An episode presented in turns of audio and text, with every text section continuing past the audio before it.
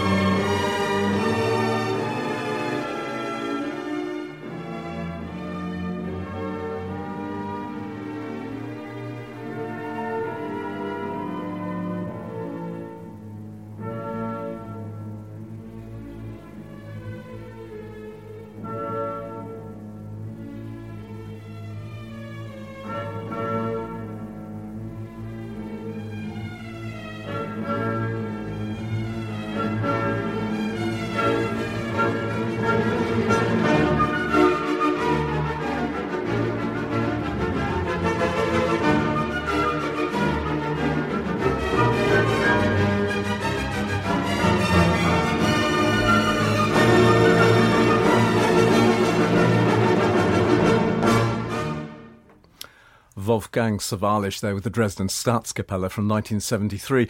It, it's quite a boomy sound, uh, a very echoey sound, but the energy of the music here is is absolutely thrilling. I think violent and driven. I mean, I think it really think it's sensational playing. Um, some uh, performers concentrate on the notes, on what they mean in relation to the whole. I mean, I think my next recording, Guido Cantelli uh, with the Philharmonia Orchestra, uh, rather earlier this, from 1955, this takes us to something somewhere else. It takes us to a place beyond just the notes, to what I think is the emotional core of this work, to its structure, to its construction. And it's pretty wonderful playing.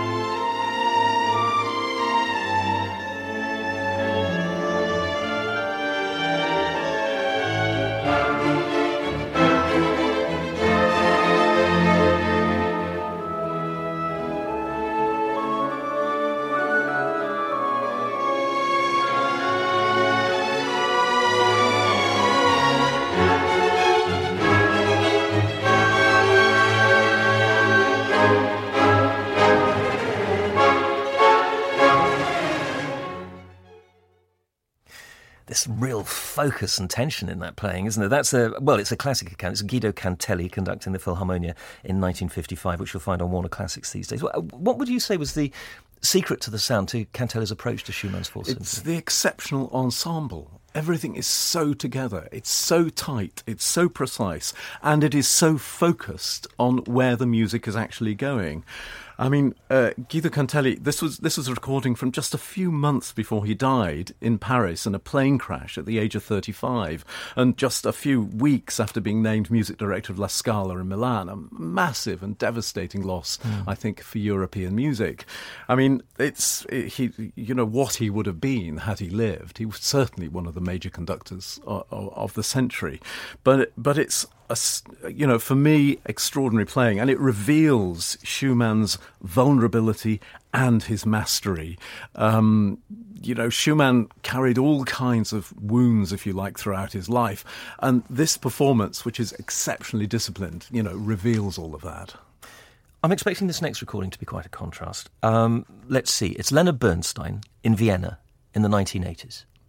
Yeah, um, Bernstein Uh, uh, has a very interesting approach uh, whenever he conducts. Actually, he, he, he, there's a, there's a there's a sense of the music is there for him to mould and, and to move around and to play around. With it's as if you know Schumann has has given us a bunch a, a lump of play-doh that that Schumann that Bernstein decides ought to go in all sorts of different places. Um, it might be a little bit over-egged and a little bit indulgent, but he does stress the monolithic. In some ways, it's cautious compared to the Cantelli, actually, but it is solid.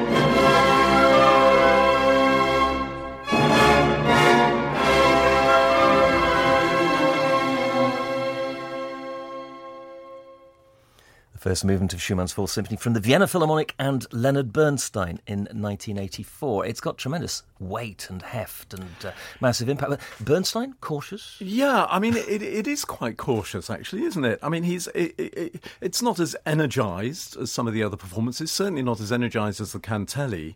Uh, and there's a sort of fluidity in the argument as opposed to the sort of the vigour that you find in others. Um, well, you've picked another old recording for us here, um, Wilhelm Furtwängler in Berlin in the 50s. And uh, what are the hallmarks? Yeah, I think there's a kind of inner energy here. There's a, there, it's actually much slower than some of the others. In fact, this movement is around about two minutes longer than most other accounts of the work. It's not a problem for me because there's an assured sense of flow, and it really does add to the experience of the piece.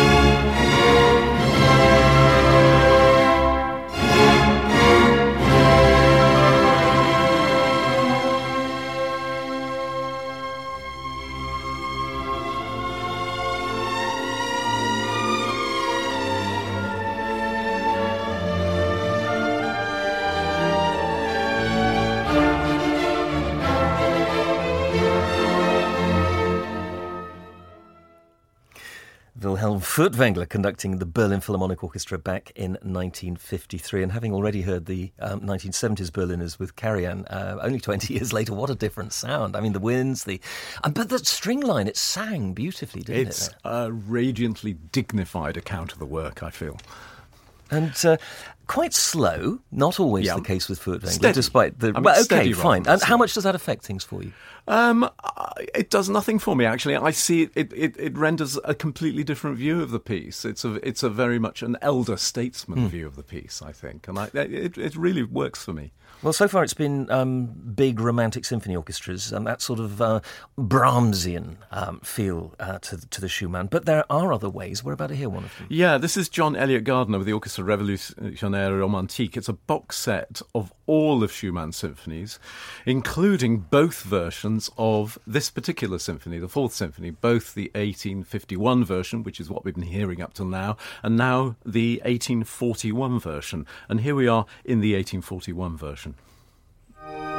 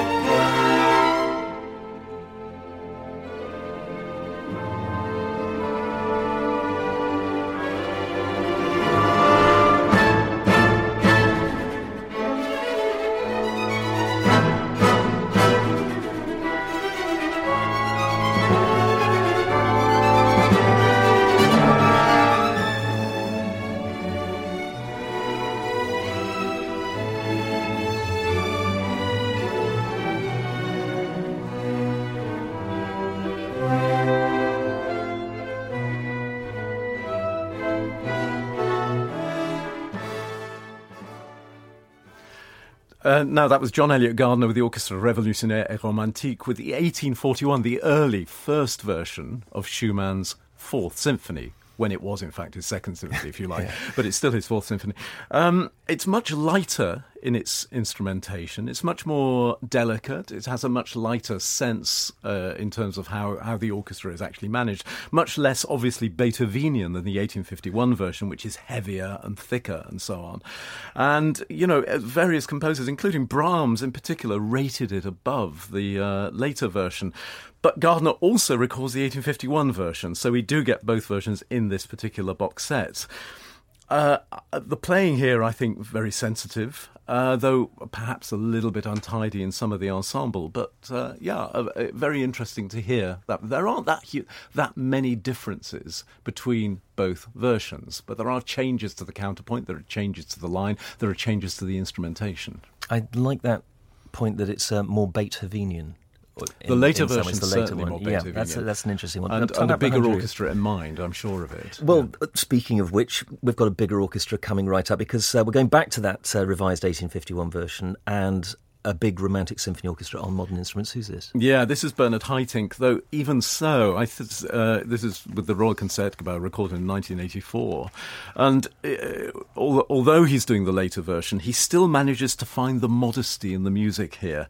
Uh, he stresses a sense of innocence, and even as this first movement draws to its close, but without sacrificing any sense at all of any musical sophistication.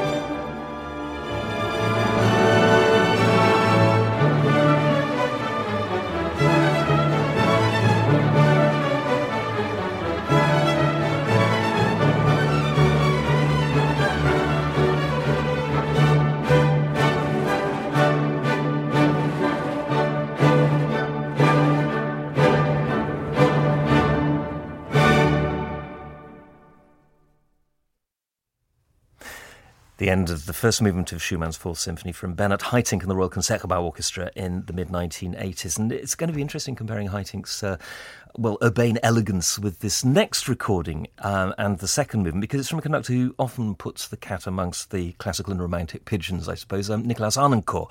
Um, and it's our first recording following the currently fashionable trend for chamber orchestras in that's, Schumann's symphonies. Yeah, that's right. It's a much smaller ensemble, but then again, he's giving us the 1841 version of the symphony, which was probably written for a much much smaller ensemble. Anyway, I mean, Harnoncourt in his uh, in, in the booklet with this with this box set, he quote, uh, uh, he quotes Brahms' view of the Fourth Symphony, in that you know Brahms felt that the symphony actually didn't gain at all by being revised, and that the revision lost much of its charm, lightness of touch, and clarity of expression. And Harnoncourt, in particular, regarded both of these symphonies as two separate works. Hence my argument for Schumann having written seven symphonies and so on. Um, the, uh, uh and the revised you know, 81 50, 1851 version for full orchestra, but this first version much more suited to smaller forces. And this is from his 1994 box set of all of the symphonies of the Chamber Orchestra of Europe. And in it, he only cho- he only includes the 1841 version of the symphony. So it's it's version one. Um, what would you say were the things we really need to notice in, in this uh, in this exit? Well, what he what he emphasises is actually the radicalism of this piece. Remember that Schumann regarded this as he, links all four movements together. Each movement runs into the other, and the links between each movement are actually subtly different between each version of the symphony. Here, as we go into the second movement, we have a very obvious change to uh, of key, uh, which links us very carefully into this very expressive uh, second movement. It's the briefest of links, just a single chord. Thank you.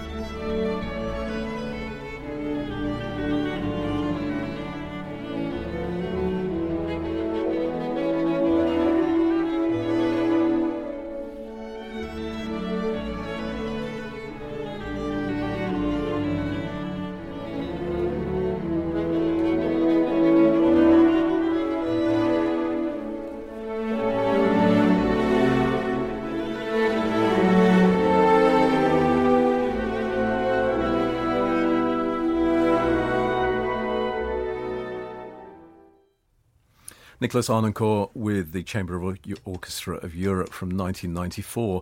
Uh, completely delicious playing. I mean, it, it, feels almost, it has the intimacy of one of Schumann's piano pieces, one of those, you know, li- delicate little piano pieces here. Touchingly tender. And, you know, it takes something to do that with an orchestra. It, it, does. And um, what about the tempo? Because that it was a delicious pulse, wasn't it? It, it just felt Right, and it can go either way. I've heard it very slow. I've heard it quicker than that. There are so many approaches to tempo in this in this particular movement. Some are dirge-like and go on for, for you know take it uh, yeah. really really dark in that way. Others treat it almost as a sort of intermezzo, a very light sort of moment. Harnoncourt finds a place in between that, so it's both delicate, touching, emotional, and at the same time. And he brings all those sort of period instrument and historically informed um, uh, tendencies, if I can put it like that, with him as well, doesn't he? I, I yes. wonder. I wonder if, if this next one does as well, because it's um, we're off to Zurich. Um, Yeah. It's um, David Zinman and the Tonhalle Orchestra. Now, his their recordings together of the Beethoven symphonies obviously had learned from um, hit performances. Does it feel like they've been listening again when it comes to Schumann? Oh yes, absolutely. I mean, they've clearly learned from the example of Harnoncourt. I mean, the, Zinman and the and the Tonhalle of Zurich in so 2003. It's light, it's elegant, and a slow movement here that's both modest and honest.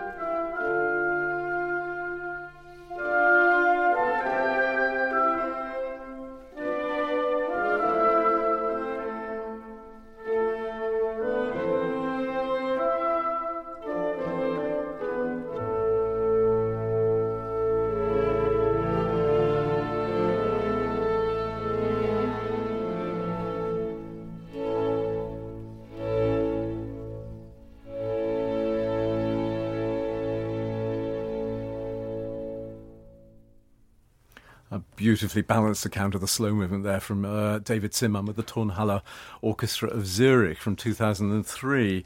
Um, Josef Krips with the LSO, the London Symphony Orchestra, is expressive, very different, much earlier recording from uh, 1956. In some ways, the sh- sound shows its age, not only in terms of the recording, but also in terms of the interpretation. Now we're back to the very Brahmsian, very romantic, you know, seeing Schumann in the light of what came after it, perhaps.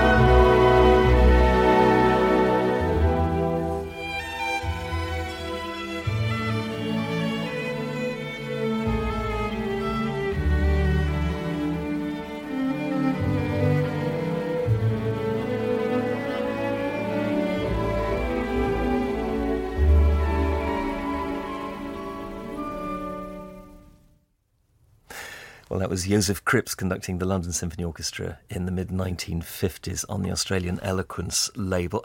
That's fascinating after the ones we heard before because um, with Arnoncourt and Zinman, you really didn't feel that sort of Brahmsian imprint. With Krips, it's inescapable. It is here. I mean, it, it is this sense of looking at the music from the point of view of what definitely came after it. I mean, in many ways, you know, you can see Schumann as a, as a, as a link between Beethoven and Brahms, as the link, perhaps, between Beethoven and Brahms. But, you know, there are ways to look at the music. You can see it in this hyper romantic, very expressive way. You can look at it in a much more detached, a much more forensic way, as you find in the, in the to some extent an the Harnoncourt, although it's expressive in its own way. Uh, and I think both are valid, really. What about Daniel Barenboim? Because we're off to Berlin again. Yeah, Bar- Barenboim again. I mean, this is. Uh, what I like about Barenboim is the sense of design here. Um, it's a very, again, it's a very lyrical about perhaps drawing something from the Krips, uh, but where others are hesitant, perhaps, and lack a little bit of confidence, you know, Barenboim is utterly secure in the complex and highly expressive world of this music. He relishes the the very very delicate dissonances that we get at the end of the Romanze, you know, bringing out those tiny little touches in the orchestration that can be so easily glossed over. For instance, the way in which the bassoon in its highest register doubles the flute. It's very expressive playing, and I, I do find it completely beautiful and utterly compelling.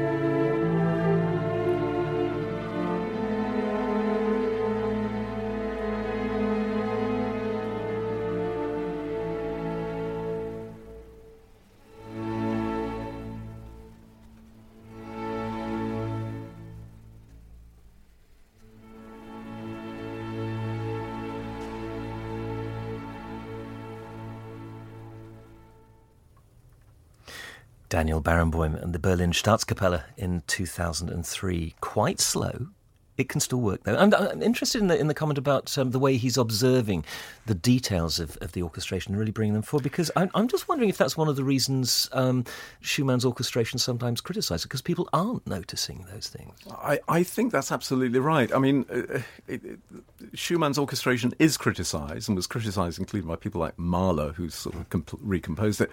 But you know, he knew what he was doing. I mean, the man was a highly intelligent musician uh, who knew exactly what he was doing. And I think with Barenboim and the, the Berlin Staatskapelle there, I mean, he gives it playing of, a, of an intelligence that matches the intelligence of the composer. I really feel that.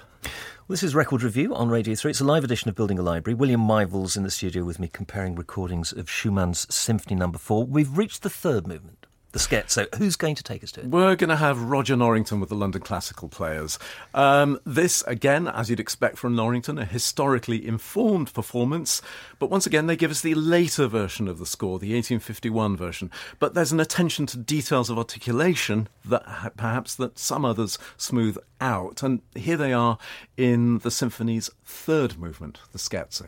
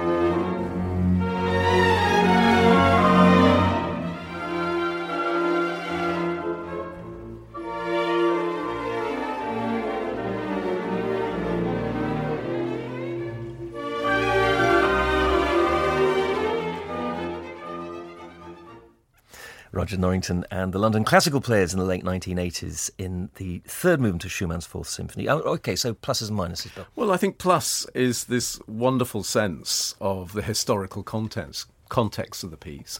Uh, Norrington doesn't shy from sort of, uh, you know, he takes out all the vibrato, for instance, and is, is uh, you know, this we're hearing it very much as Schumann himself might have heard it.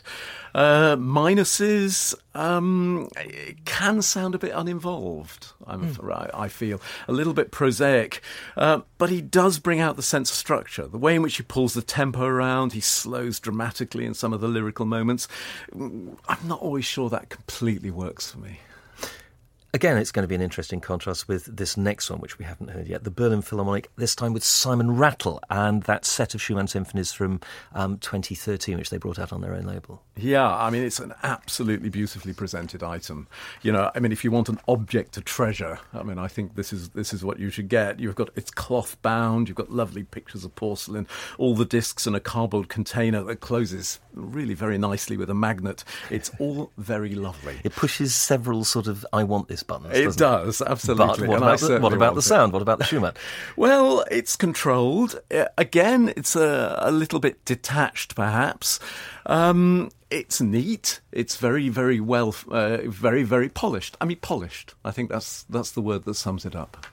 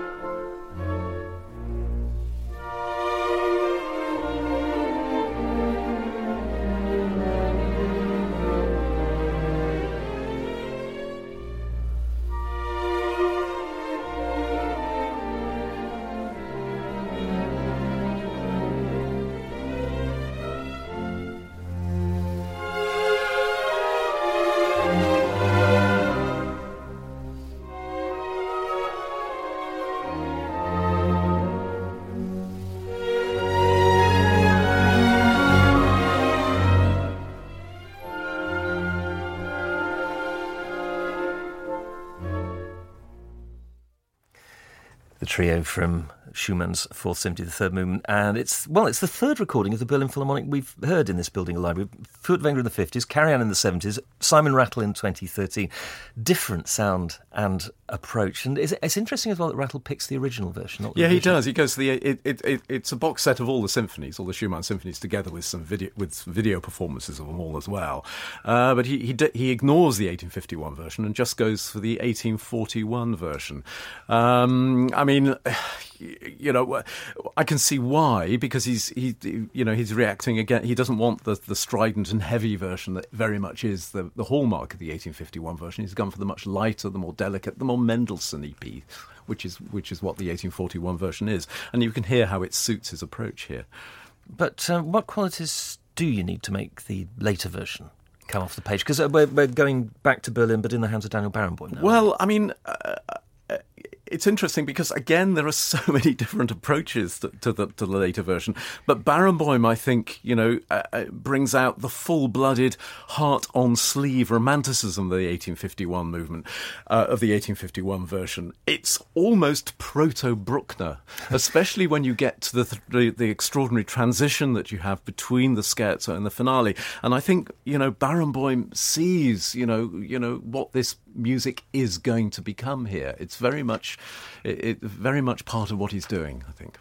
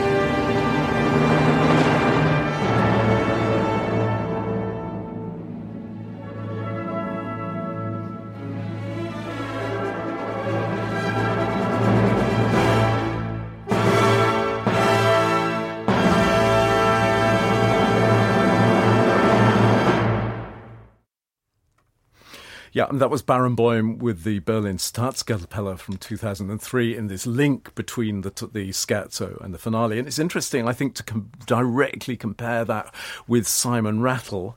Um, Rattle and the Berlin Philharmonic, it's not perhaps to everybody's taste. It's polished almost so heavily you can see your face in it, in it but it's a completely different image of the work to Barenboim's blood and guts emotionalism. And here they are in exactly that same section.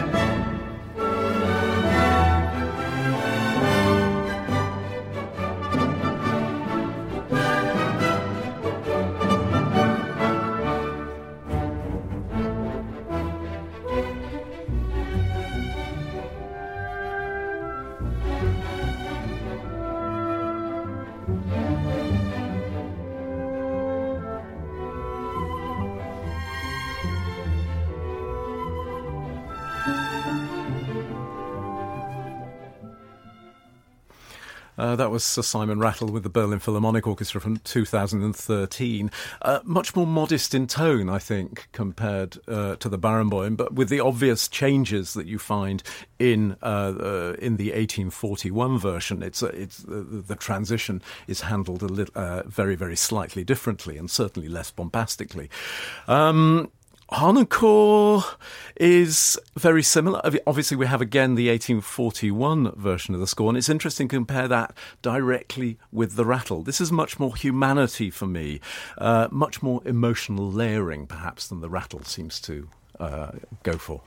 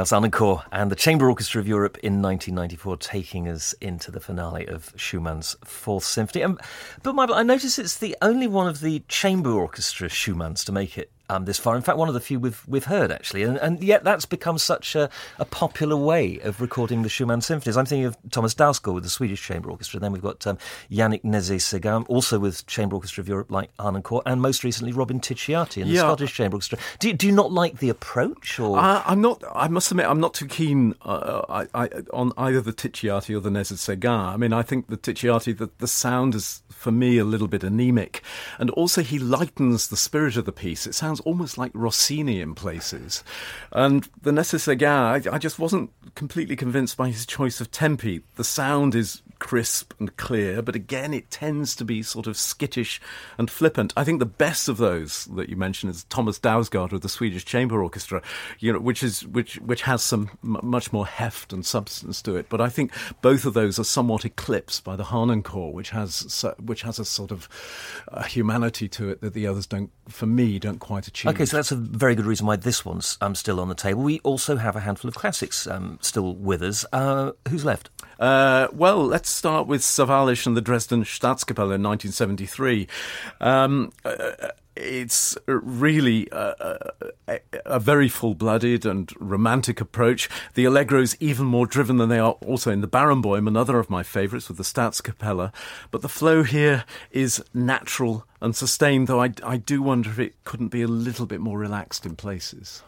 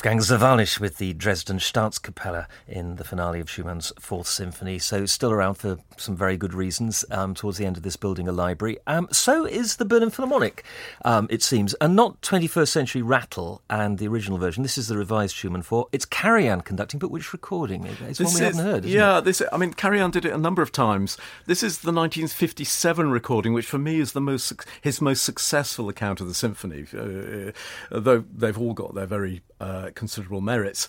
Um, the recorded sound shows its age a bit, but it's all expertly placed, and the summation of the piece is suitably triumphant. I think it's a, it's a wonderful piece of pacing as a whole, really.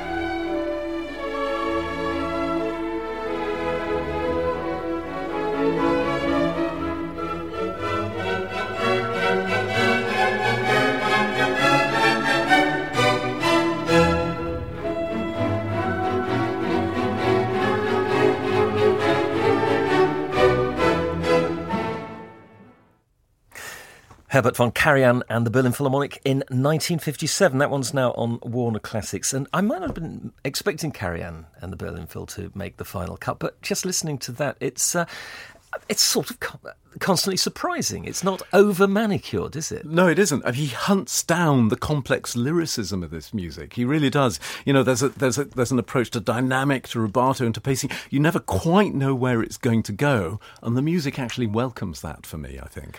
Okay, so who else is very much in, in the, in oh, the running well, at this stage? Uh, I've got a number of favourites. I mean, I'd start with Cantelli, which I think is just a fantastic performance of the piece. Haitink, I think, is amazing. The Gardiner, I like the box set because it contains almost absolutely everything. Zinman with the Tonhalle.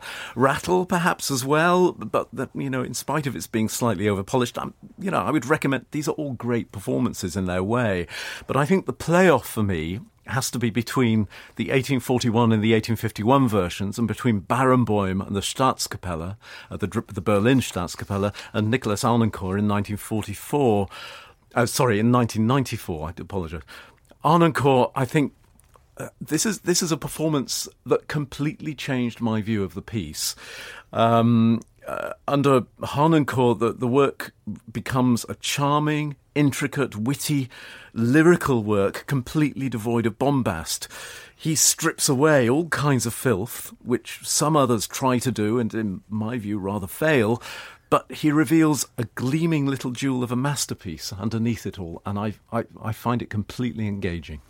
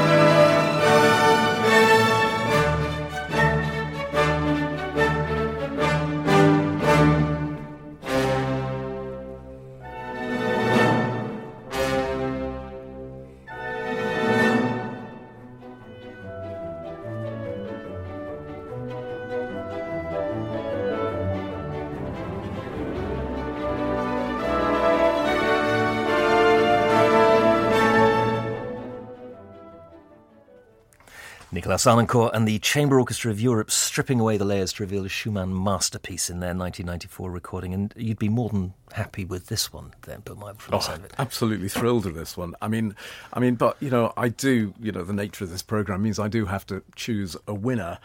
And, you know, it's an exceptionally well stocked field of musical treasures. But for me, I think the overall winner is probably Barenboim with his 2003 recording with the Berlin Staatskap- uh, Staatskapelle it's very much about my personal taste, uh, and there's so much to admire in all of the recordings I've recommended, whether Cantelli, Sawallisch, Haitink, Gardiner, Zinman. But Barenboim gives us a vision of the work which is sustained. It's highly romantic yeah, if you want something lighter, then I'm sure you'll go for Arnoncourt and you won't be disappointed. But Barenboim is completely secure here in what is a complex, many layered, and highly expressive masterpiece of the Romantic period.